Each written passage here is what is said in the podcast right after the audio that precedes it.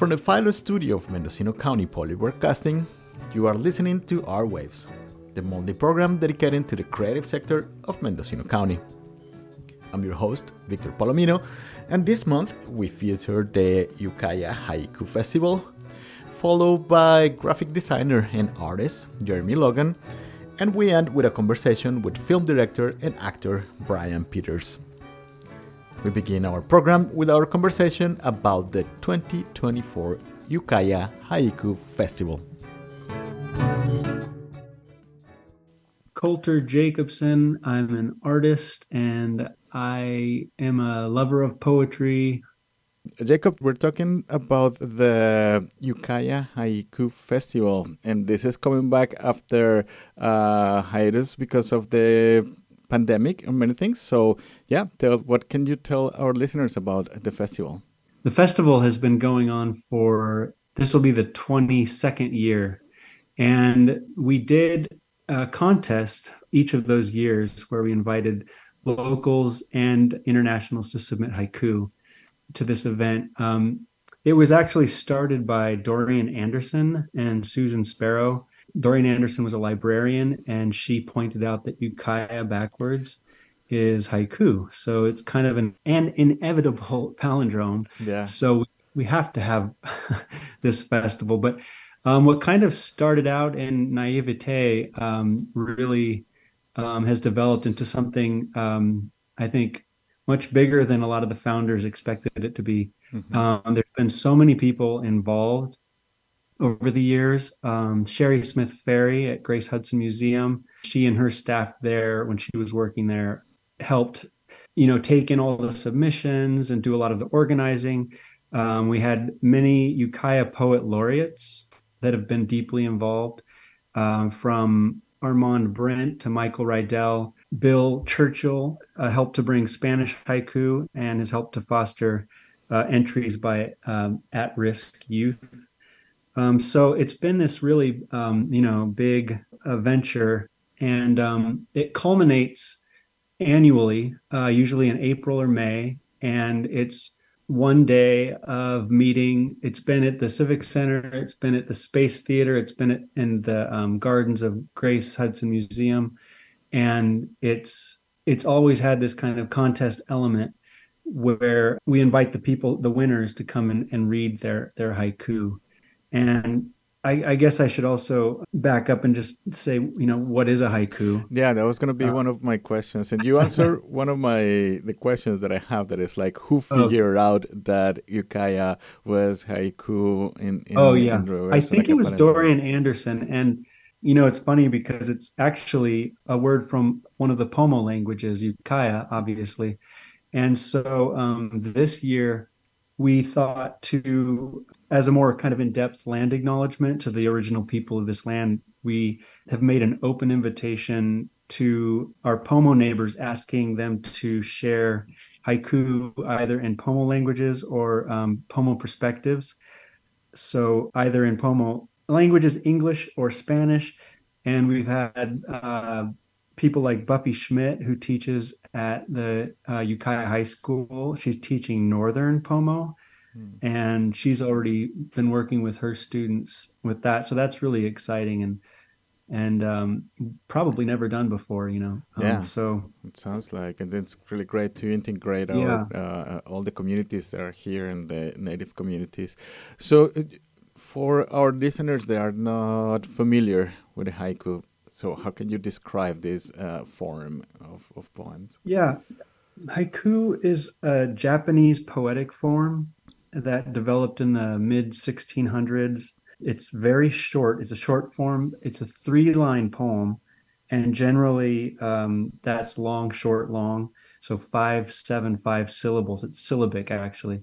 A lot of contemporary haiku, especially in English, don't necessarily follow the syllabic form, um, which has to do with translation from Japanese to English. The form actually comes from Ranga, which was a longer form, and it, that was kind of like a call and response, mm-hmm. often written by a group of poets in the same room. And so haiku, in a, in a way, is like the call.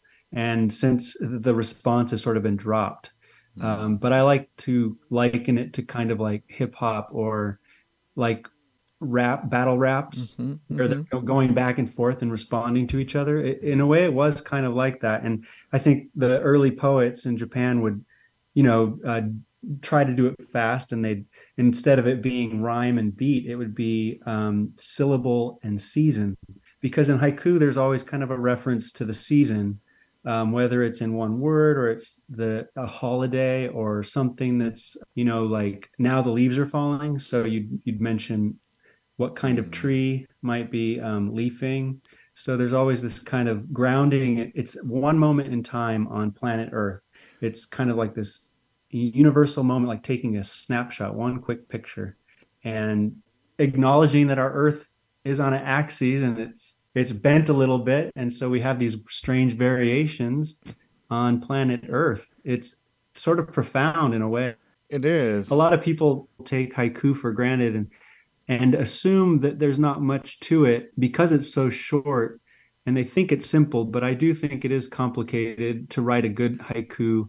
And you know, I I think it's obviously it's much more than just the syllables. My experience with uh, haiku is that it always kind of like leave you wanted a little bit more, but then you reflect on it and you kind of like get it. Have like it, it kicks you in like in different times. And like you were saying, it's like a reflection of the moment, you know, and being present and observing and being part of of, of the nature that is around us. So mm. I, I didn't know that love- it's related to the seasons too. Oh, yeah. I love that idea of lingering. Like you hear it once and you kind of almost forget about it, but then it comes back. Um, often, too, there's a, a little bit of a twist in the haiku. Um, yeah. In Japanese, it's called the cutting word.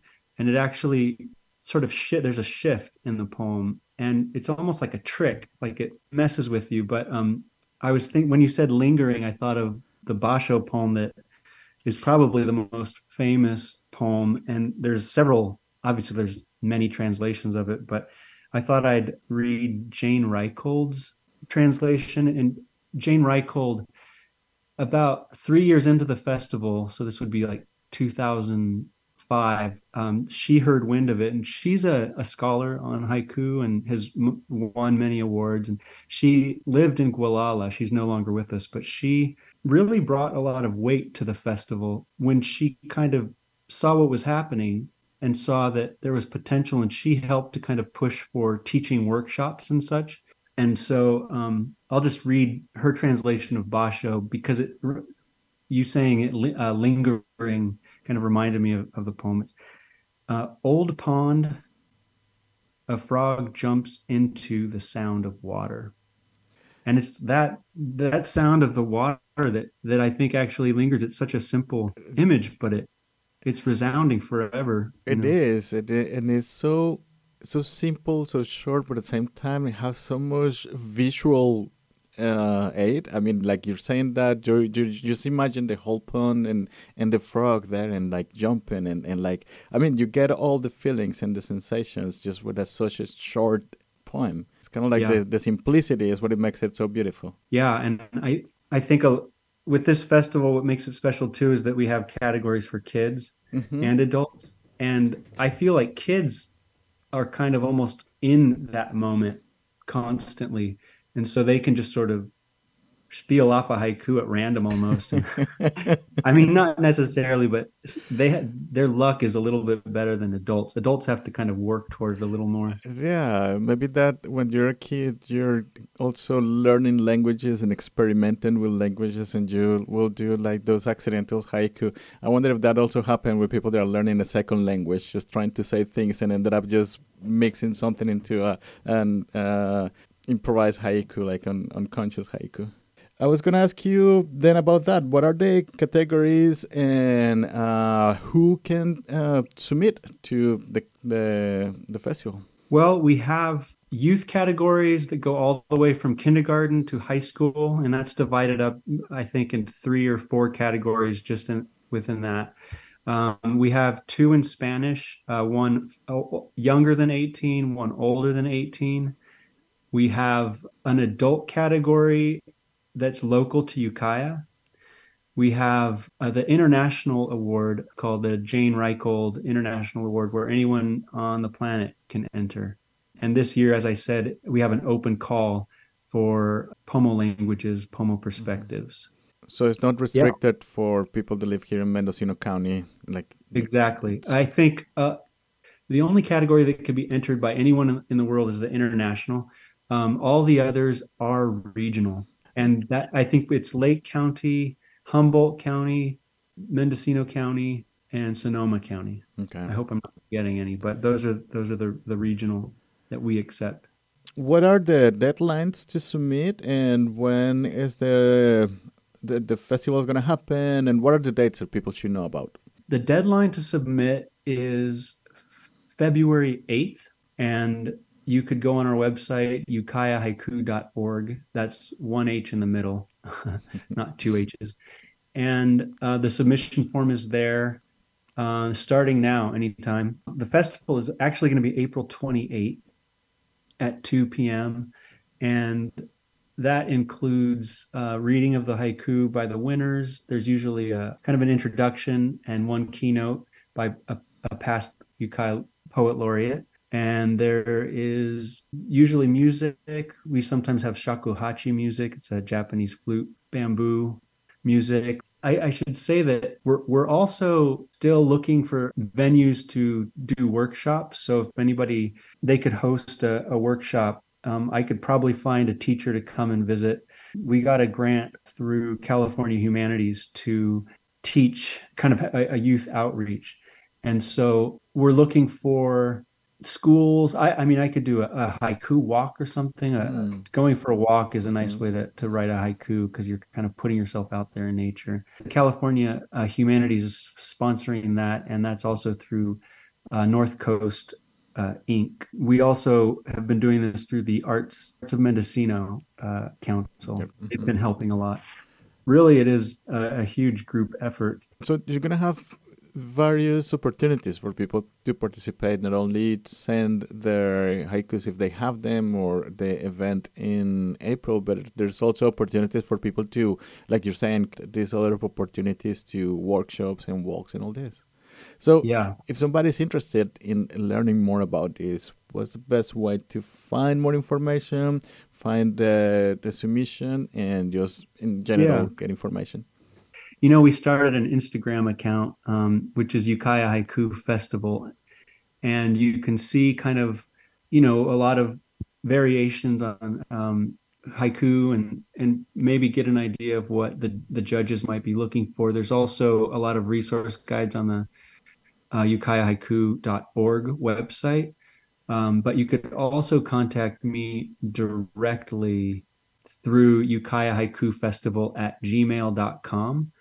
Um, if you have any questions, or if you have an idea for maybe an opportunity for me or someone else to come and visit a class or host a walk, or um, or just talk about haiku in, in general. Well, Coulter Jacobson, uh, well, thanks so much for bringing this information to our waves, and hopefully our listeners can take this opportunity. Uh, is there anything else you want to add before we end our conversation? Well, I could read a few more haiku if you yes, want, since yes, they're so please. short. Yes, please. I thought I'd try. I'd read a few uh, local local ones. Okay, this this one is by Kaylee Holmes. There is rain on the streets and in my eyes. Actually, was originally in Spanish, and now I'm not sure where the Spanish is. Shoot. Uh, Hay lluvia en las calles y en mis ojos. Ah, that's there you go. Amazing. Wonderful. Let's see. This one is by uh, Henry Rice of Mendocino, uh, K through three. So very young. The middle schoolers come through the quad in loudness, which I think is great because, you know, he's younger than a middle schooler, and you can imagine how loud they, they're even yeah. more loud from his perspective. Yeah. And again, it's so visual. I mean, maybe I'm I'm a very visual person, so every time that I hear those things, they're so short, but the images are so vivid, you know? They're it's like yeah. they're, they're just constructing. When you finish hearing it, it's like, oh yeah, it's there. It's so beautiful. Yeah. yeah it's, it's and great. That one actually doesn't have a season in it, um, no. particularly Though I do kind of just feel like it's hot. But it's more also like the, it's not the season then, it's more like the the time of life, you know? It's exactly. Like discovering yeah. something is like, oh, here go the middle schooler. The spring of life, maybe. Yeah. Well, Coulter, thank you so much for your time. Uh, thank you.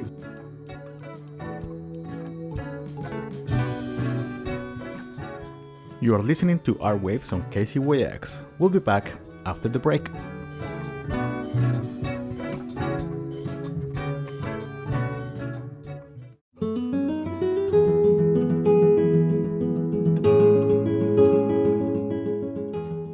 Lung cancer is the leading cause of cancer death in both men and women. Smoking is the number one cause of lung cancer. Screening is one of the most important ways to detect a lung cancer in its early stages. If you smoke, consider using an over-the-counter or prescription nicotine replacement or a program to help you quit. If you have a history of smoking or are concerned about cancer-causing environmental exposure, contact your healthcare provider for screening recommendations. For more information, go to cancer.gov slash types slash lung.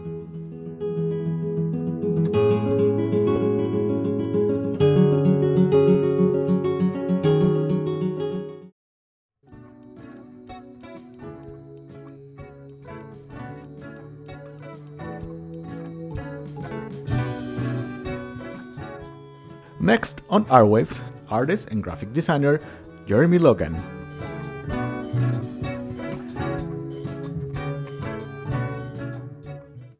Jeremy Logan, I am the owner, creative director, web developer at the Color Mill in Fort Bragg. Tell me a little bit about yourself. I've been doing art my whole life. Um, I went to art school in Kansas City, um, where I grew up. You know, after I left college, I got on the road and traveled for a bit, and then um, ended up getting a job in video games for a while in Seattle. Um, I did that in, in Seattle and then in Los Angeles. So I did like commu- computer animation for video games for like characters, acting and jumping around, you know, fighting, whatever the characters. Any, any games, any games that we can recognize? Um, I worked on Ratchet and Clank, which was like uh, Insomniac Games made that. They just made the Spider-Man game, which was pretty fun. Mm. Didn't work on that, but I worked on their Ratchet and Clank games. Let's see, I worked on a Harry Potter game for a little bit. When when the first movie was coming out, they made a game, and uh, I worked on that. And yeah, so I did video games for a little while, um, and then my first son, Elliot, was born, and um, that was when my wife and I lived in Los Angeles. And we decided we needed to get out of L A. It was just not a great environment for raising a family. So we moved up here to Mendocino County. My wife's family has a home here. So we um, moved up here to stay in that in that house. And that's where I live today. Mm-hmm. So um, I went freelance, had a pretty good connection or a good network of people from my days in video games. So I could do freelance for quite a while. But I was working from my home office and not really getting out in the community very much. You know, I was doing all my work. This was long before Zoom when I mm-hmm. was doing freelance work. So mm-hmm. um, it was all through email. It was very impersonal. Didn't get to have conversations with the people I was working with very much. And so uh, for some crazy reason, my wife and I decided to buy a print shop in town and see if we could make a go of that and uh, get out of the video game world. Do you um, had any experience with print shops, or, or it was? Well, my mom worked in printing for uh, many, many years. She still does. So I kind of felt nostalgic about printing just from, you know, going in on weekends with her and hanging out at her at her business. I mean, her place was is huge. It's a huge plant that hires, you know, hundreds of people. So mm. it's not anything like what we have in Fort Bragg. But yeah, I felt a little nostalgic about printing.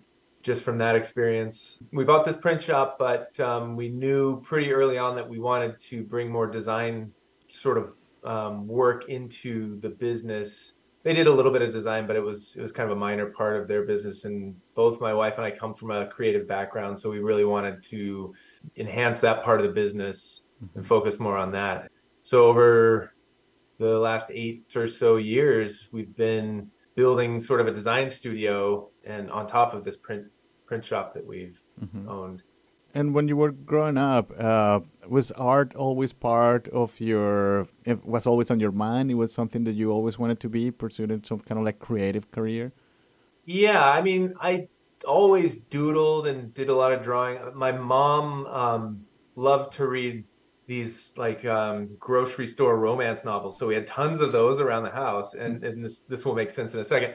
But um, we had a bunch of these, and um, for some reason, I don't even know, I don't know where I got the inspiration for the first time, but like I got an idea that I wanted to do flip books.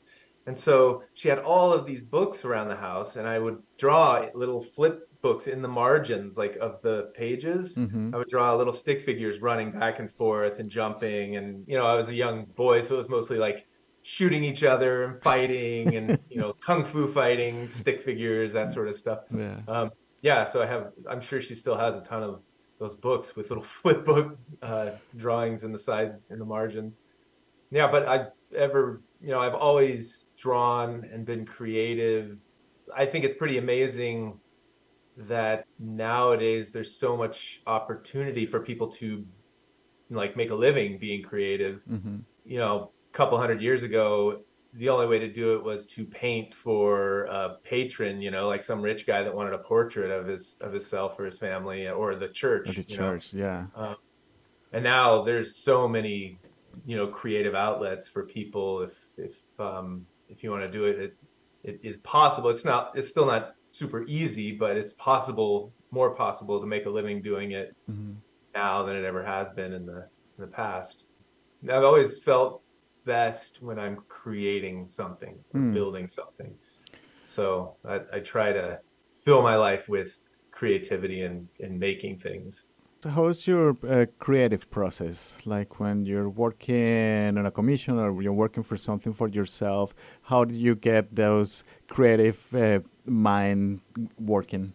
I've read a few books on creativity, and um, one of the best that I read mentioned that uh, like like everybody always says there are no new ideas under the sun, like it's hard to come up with a new idea, everything's already been done. But um, one of the things that stuck with me was the notion that an, a new idea can form out of two old ideas. So if you have two old ideas that you like, that you're playing around with, and, and you can combine them into something new, then that's where the new idea comes from. Like you can think of like something way out of left field to combine with something that the client is asking for, and then that becomes like something new and creative that you can, you know, sort of play with.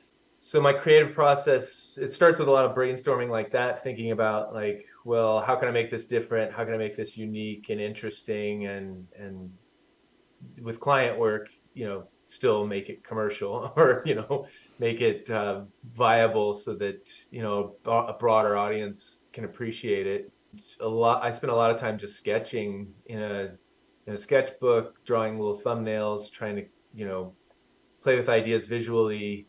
I feel like there's always like a stage in a, in a work where everything seems to be going wrong, and it's in a, and it just is like an ugly duckling, and it hasn't become a swan yet. And through years and years of beating my head against that brick wall, I've learned just to kind of push through that stage, and then things slowly sort of bloom into something that, that makes sense and, and looks good. I used to teach art for a little while, and the thing that I, I would always, you know, hammer into the students' heads is like, keep sketching, like keep drawing in your journal or in your notebook, um, in your sketchbook, because you're teaching yourself to see, you're, you're teaching your hand how to make marks, but you're also teaching yourself how to look at the world and how to see, see things. If you think about how to draw a tree, you know, you think like symbolically, like it's like a, a trunk and then a couple of branches coming off and a squiggly like line for the leaves, for the leaves, you know, but um, if you really look at a tree, there's so many shapes in there that you really, you really need to train your eye to see those shapes. Mm-hmm. Otherwise, you're going to be fighting your brain over like what that symbol is instead, you know. And um, get frustrated and, and go through all that process of like, that doesn't look like I want it to. Yeah. So a lot of sketching. That's, that's the best, best way to start for yeah. sure. One, one of the reasons why uh, I was interested in talking to you is because a lot of the artists that have been uh, interviewed for this program, uh, they they have traditional mediums. They either painters or sculptors or ceramists or dancers, and but you work with uh, digital media. You're a graphic designer, and and, and the computer is a is a tool for you. So tell me a little bit about approaching that as a as a as a, as a, as a new medium. Is I mean the technology is we live in a golden age of technology for that, and I, I'm mm-hmm. pretty sure you have many many tools. But uh, tell me a little bit about how is that working uh, with a computer instead of like a canvas or in, in, in a traditional medium.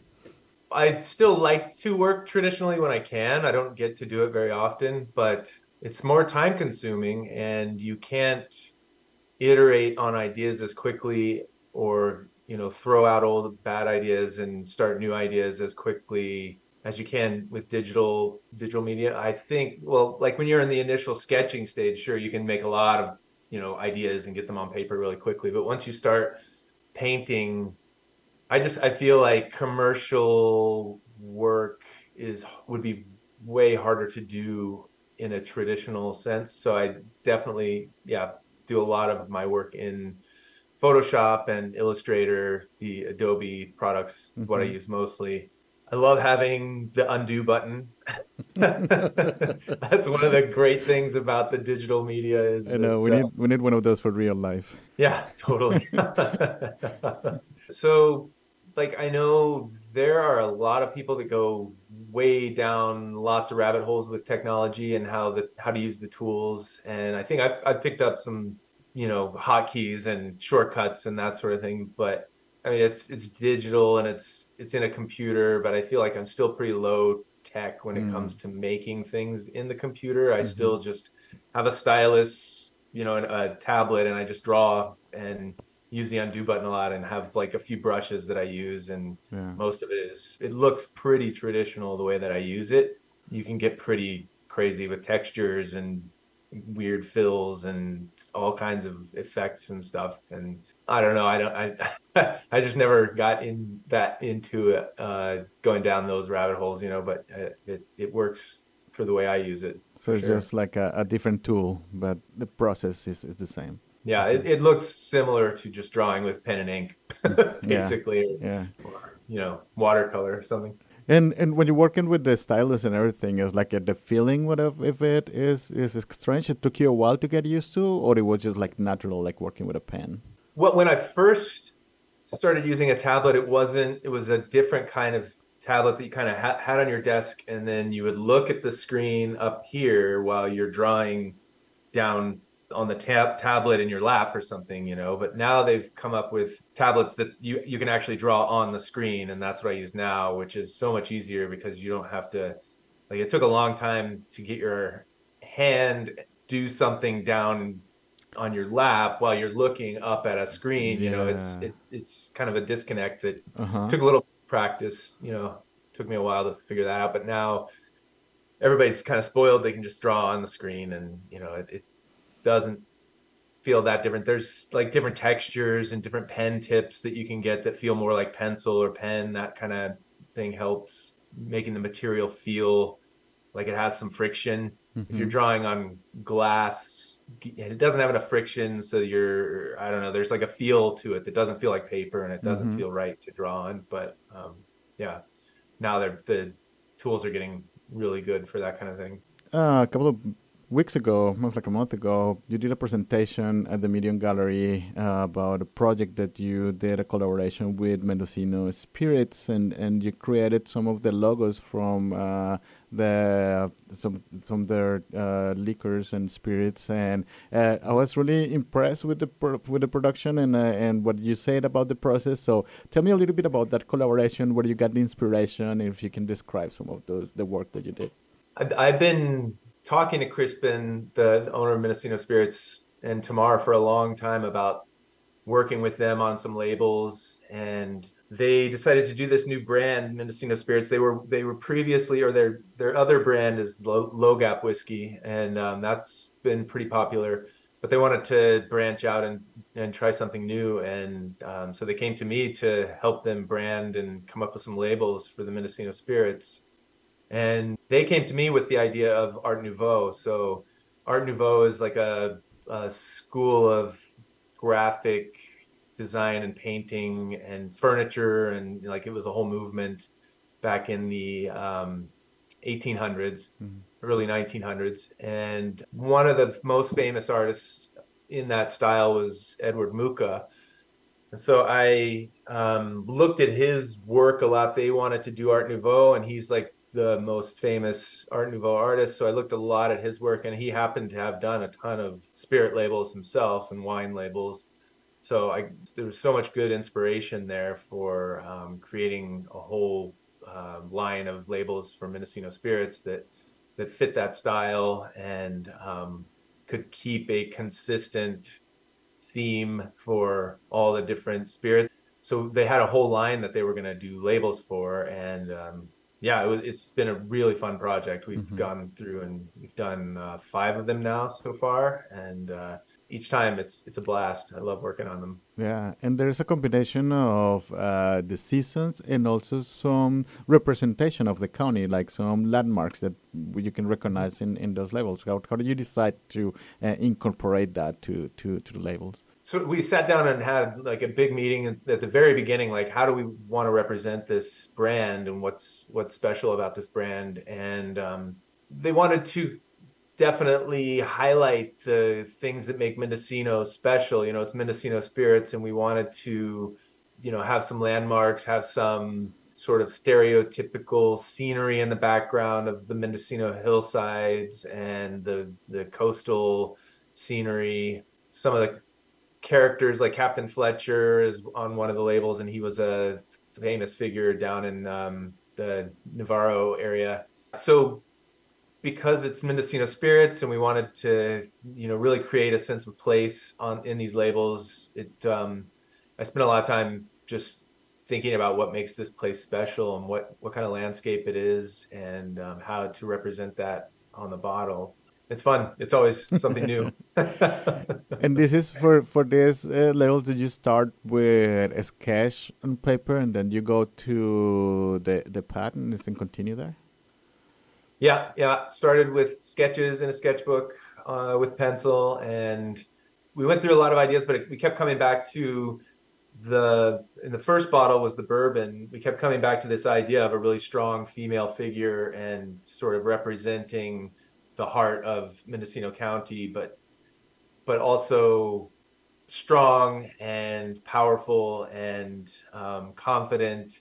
And so a lot of those kind of words came, kept coming up. That's how we ended up with the imagery that we did with mm-hmm. that bottle. And then this whole series of labels and ended up being sort of a variation on that theme of like the heart of Mendocino County and what it means to derive the spirit from the county. Is there something from like studying the Art Deco uh, uh, projects and, and, and the style? Is there something that you are going to continue adapting to your own personal work? Something that you like and you say like, hmm, this is this is something that it, it, it fits to my work?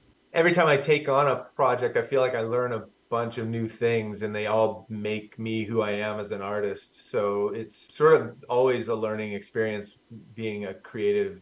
You're always pulling in new things from, you know, your environment or from other artists, inspiration from the, even the tools that you use. You can experiment with tools, and then you incorporate those experiments into your own style.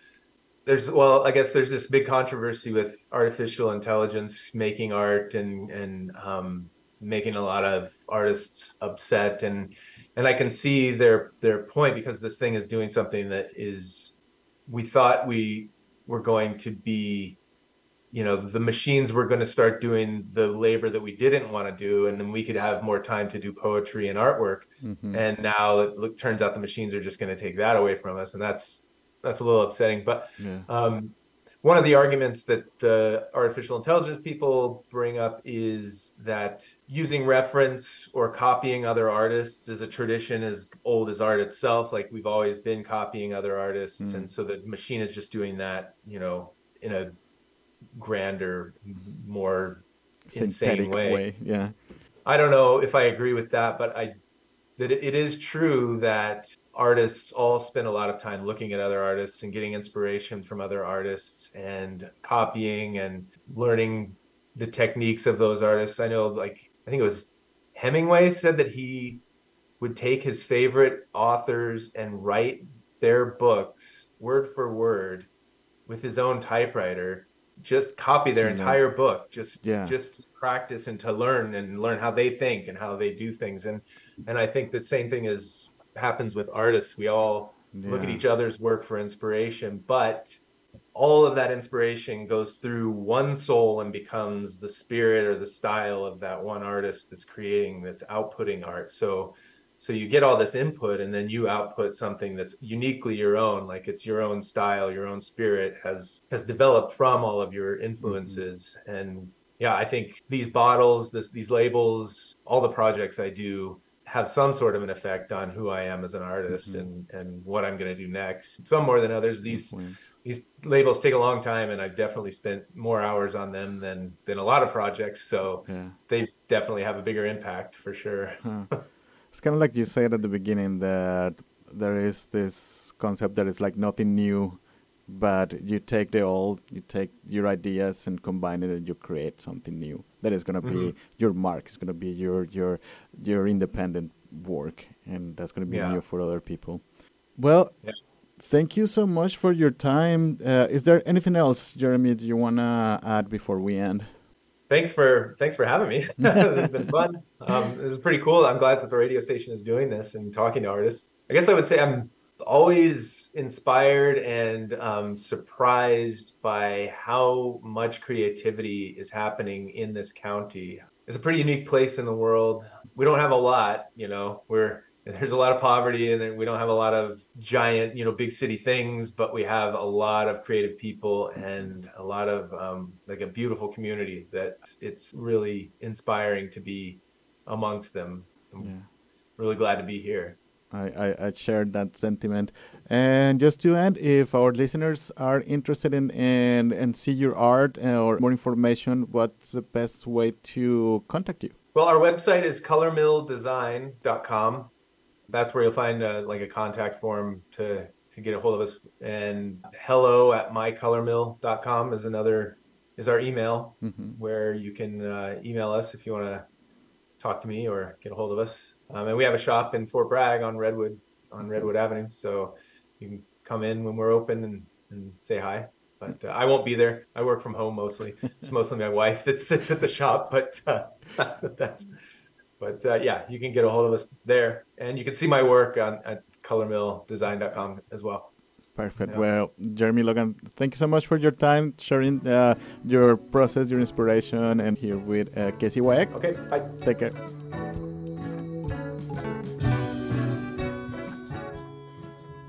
You are listening to Art Waves on K C Y X. After the break, we have our conversation with filmmaker and director Brian Peterson.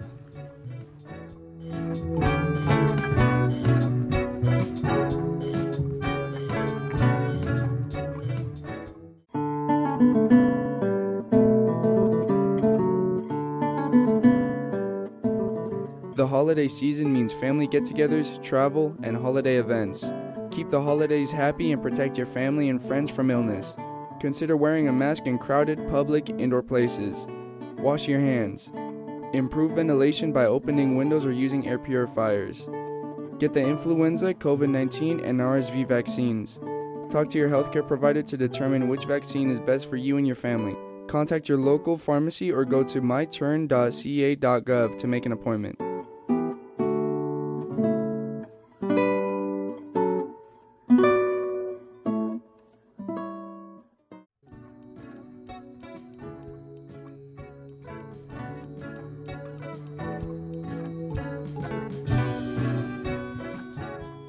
Next on Art Waves, film director and actor Brian Peterson.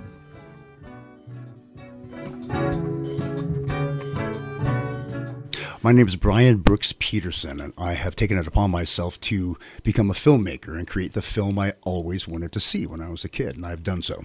So Brian, uh, welcome to K C Y X. We are in Art Waves. This is a show where we portray and talk with the creative sector in Mendocino County.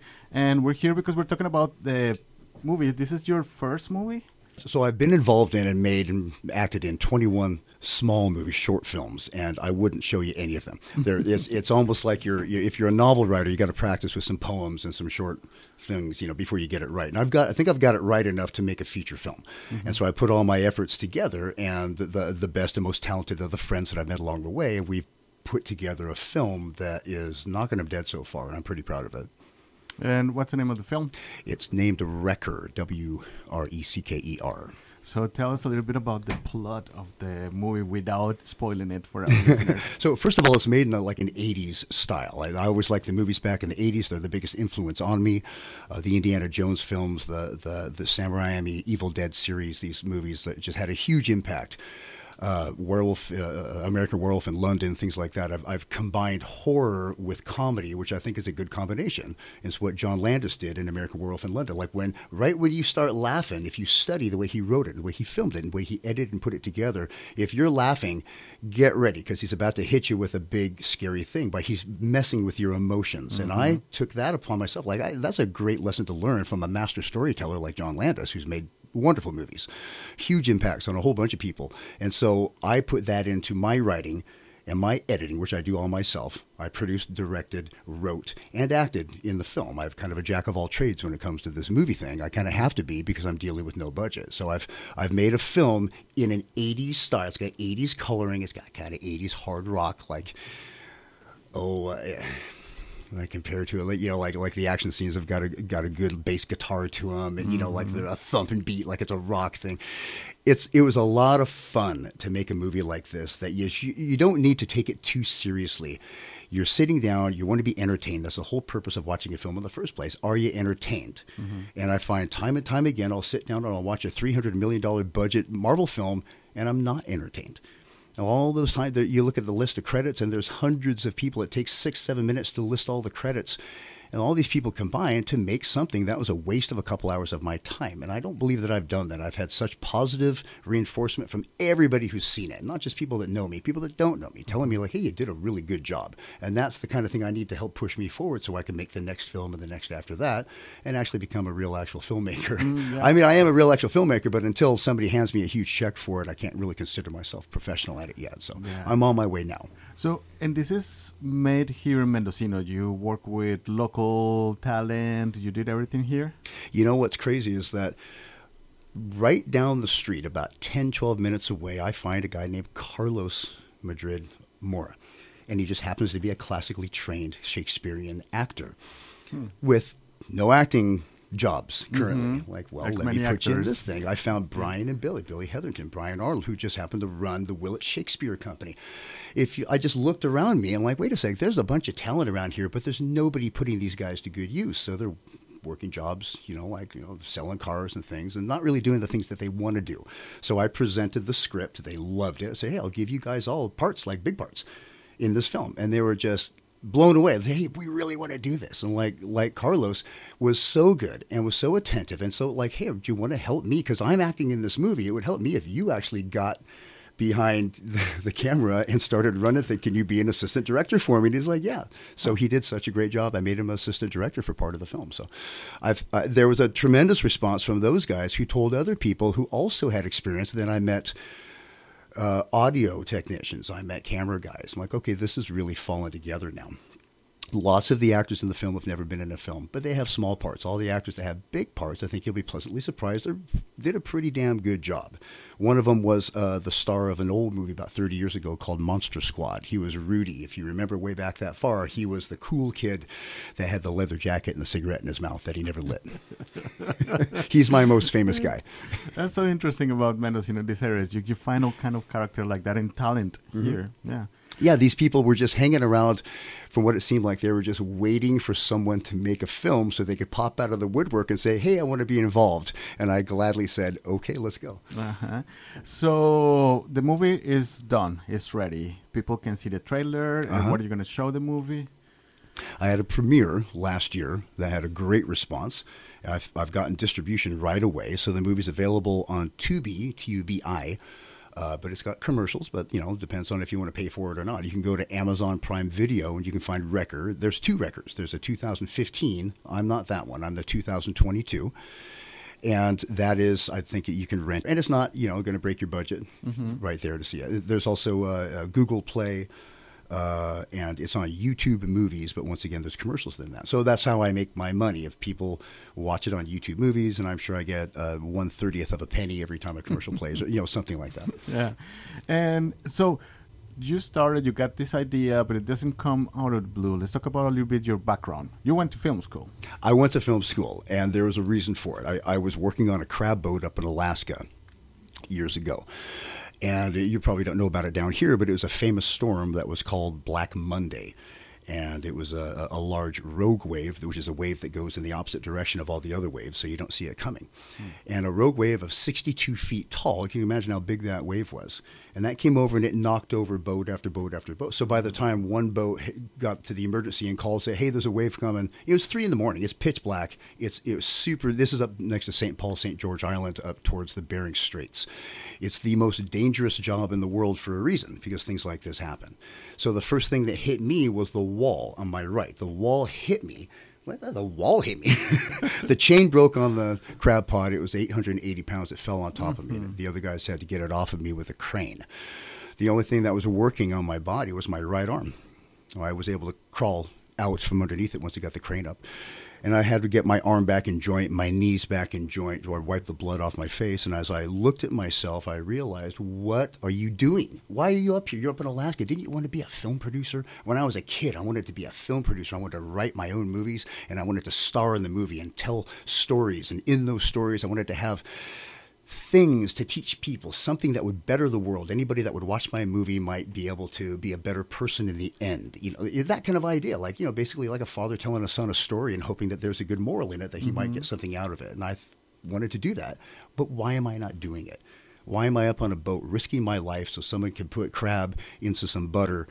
It, it, it's and I, it was a really stupid move on me to go up there, but it also made me realize that I was wasting my life mm. in a very dangerous way. So that's a life-changing experience. Life-changing experience. I, I looked at myself in the mirror, saw the blood, saw my arm out of socket. I could barely stand. My knees were turned black the next mm. day. It was a really big deal. I almost died. I was uh, recovering from that for ten months, and in those ten months, I researched schools. Most schools were four-year, three-year. There was a two-year school, and then there was a one-year school that kind of taught you everything all at once in San Francisco. I was like, well, I think that's the way to go. Let me start with the one-year program, and that's where I met several friends, and it was basically an audition for me because we did sound classes, screenwriting classes, directing mm-hmm. classes, lighting, which is a really tough one. If you don't light your movie correctly, it doesn't look like a professional yeah, movie. Yeah, you can have a really good Boy, story, that's a big but one. If it's not, yeah. it doesn't and look that, good. So every class that I took in this year was an audition, and I just picked out all the best guys. Okay, hey, all the best people, all girls and guys, let's make a movie together. And it, as it turns out, apparently in the history of that school, no one has actually made a feature film that actually went anywhere. So I'm the only one. mm-hmm. But yeah, the, the process of getting it to go somewhere is up to me now. Do, doing things like this, getting the word out with mm-hmm. an interview. So thank you for this. Yeah. So now you are here. You're in Willits. Uh-huh. You're producing. So your director acted, uh-huh. wrote the scene, the, the movie. You did everything. How did that feel now that you have you have your your your work done, you're doing the promotion, now you're looking for exhibition? How do you feel right now? It's hard to tell people that, because people, when you, without showing them the trailer, when you see the trailer, you're like, okay, you're not kidding. But when you say, hey, I produced this, I wrote this, I acted the lead role in this too, which meant a lot of working out. I did the, um, I did all stunts, even stunts for other people that were dangerous by dressing up as them. Uh, there are seven car crashes. I did all the car crashes. I did the explosions. I did everything. I did all fight choreography, even with people that were, there were some professional fighters in it, but I led them and told them what to do. I painted the walls and I constructed all the sets. So any wall, anytime you see zombies inside cages, I built all that because I had to. I can't afford to hire somebody to do these things. So I did everything. And to tell people that, say, hey, I've got this completed, and most people brush it off and say, yeah, whatever. I'm like, oh yeah, watch my trailer. Mm-hmm. sixty-five seconds of your life and you're going to eat your words. And so far, everybody has. Where if somebody's listening right now and want to watch the trailer, where can they go? Uh, my YouTube channel, which is, uh, now my name is Brian Brooks Peterson. I cut the Peterson because I thought Brian Brooks might be easier to say. So I'm Brian with a Y, Brian Brooks on YouTube. Uh, the simplest thing, though, is to go to Wrecker, that's Wrecker with a W, wrecker the movie dot com. That's got everything. That's got your trailer. That's got every uh, opportunity to watch the film on it.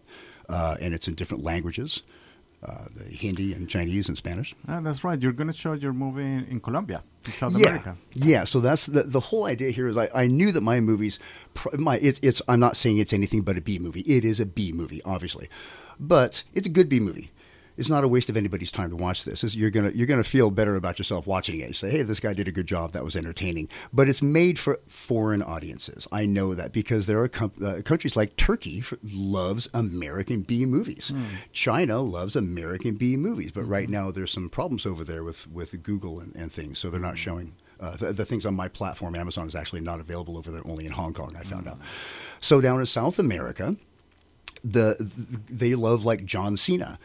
Guys like big mm-hmm. white guys with blue eyes. Well, I'm one of those. Not, not as big, but they have a tendency to like characters like that. Well, yeah. I've got a movie that just happens to have that, me.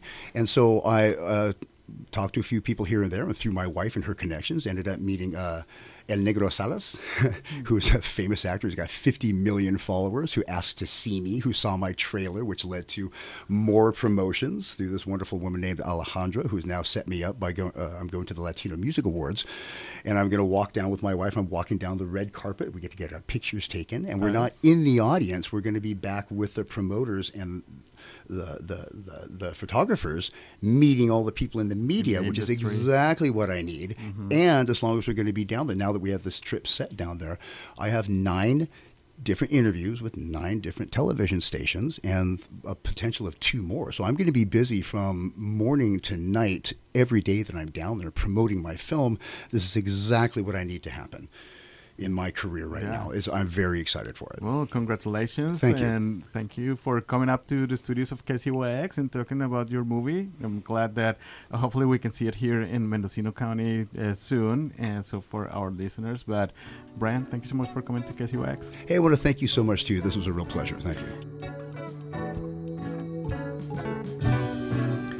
Thanks for listening to Art Waves. If you missed part of this show, or if you want to listen to our archives, visit the podcast page at k c y x dot org. If you are an artist, musician, writer, of any kind of creative person and want to be in our program, send an email to victor at k c y x dot org. My name is Victor Palomino, and I'll be back with Marty Darling the third Thursday of every month for another episode of Art Waves here in K C Y X, Mendocino County Public Broadcasting.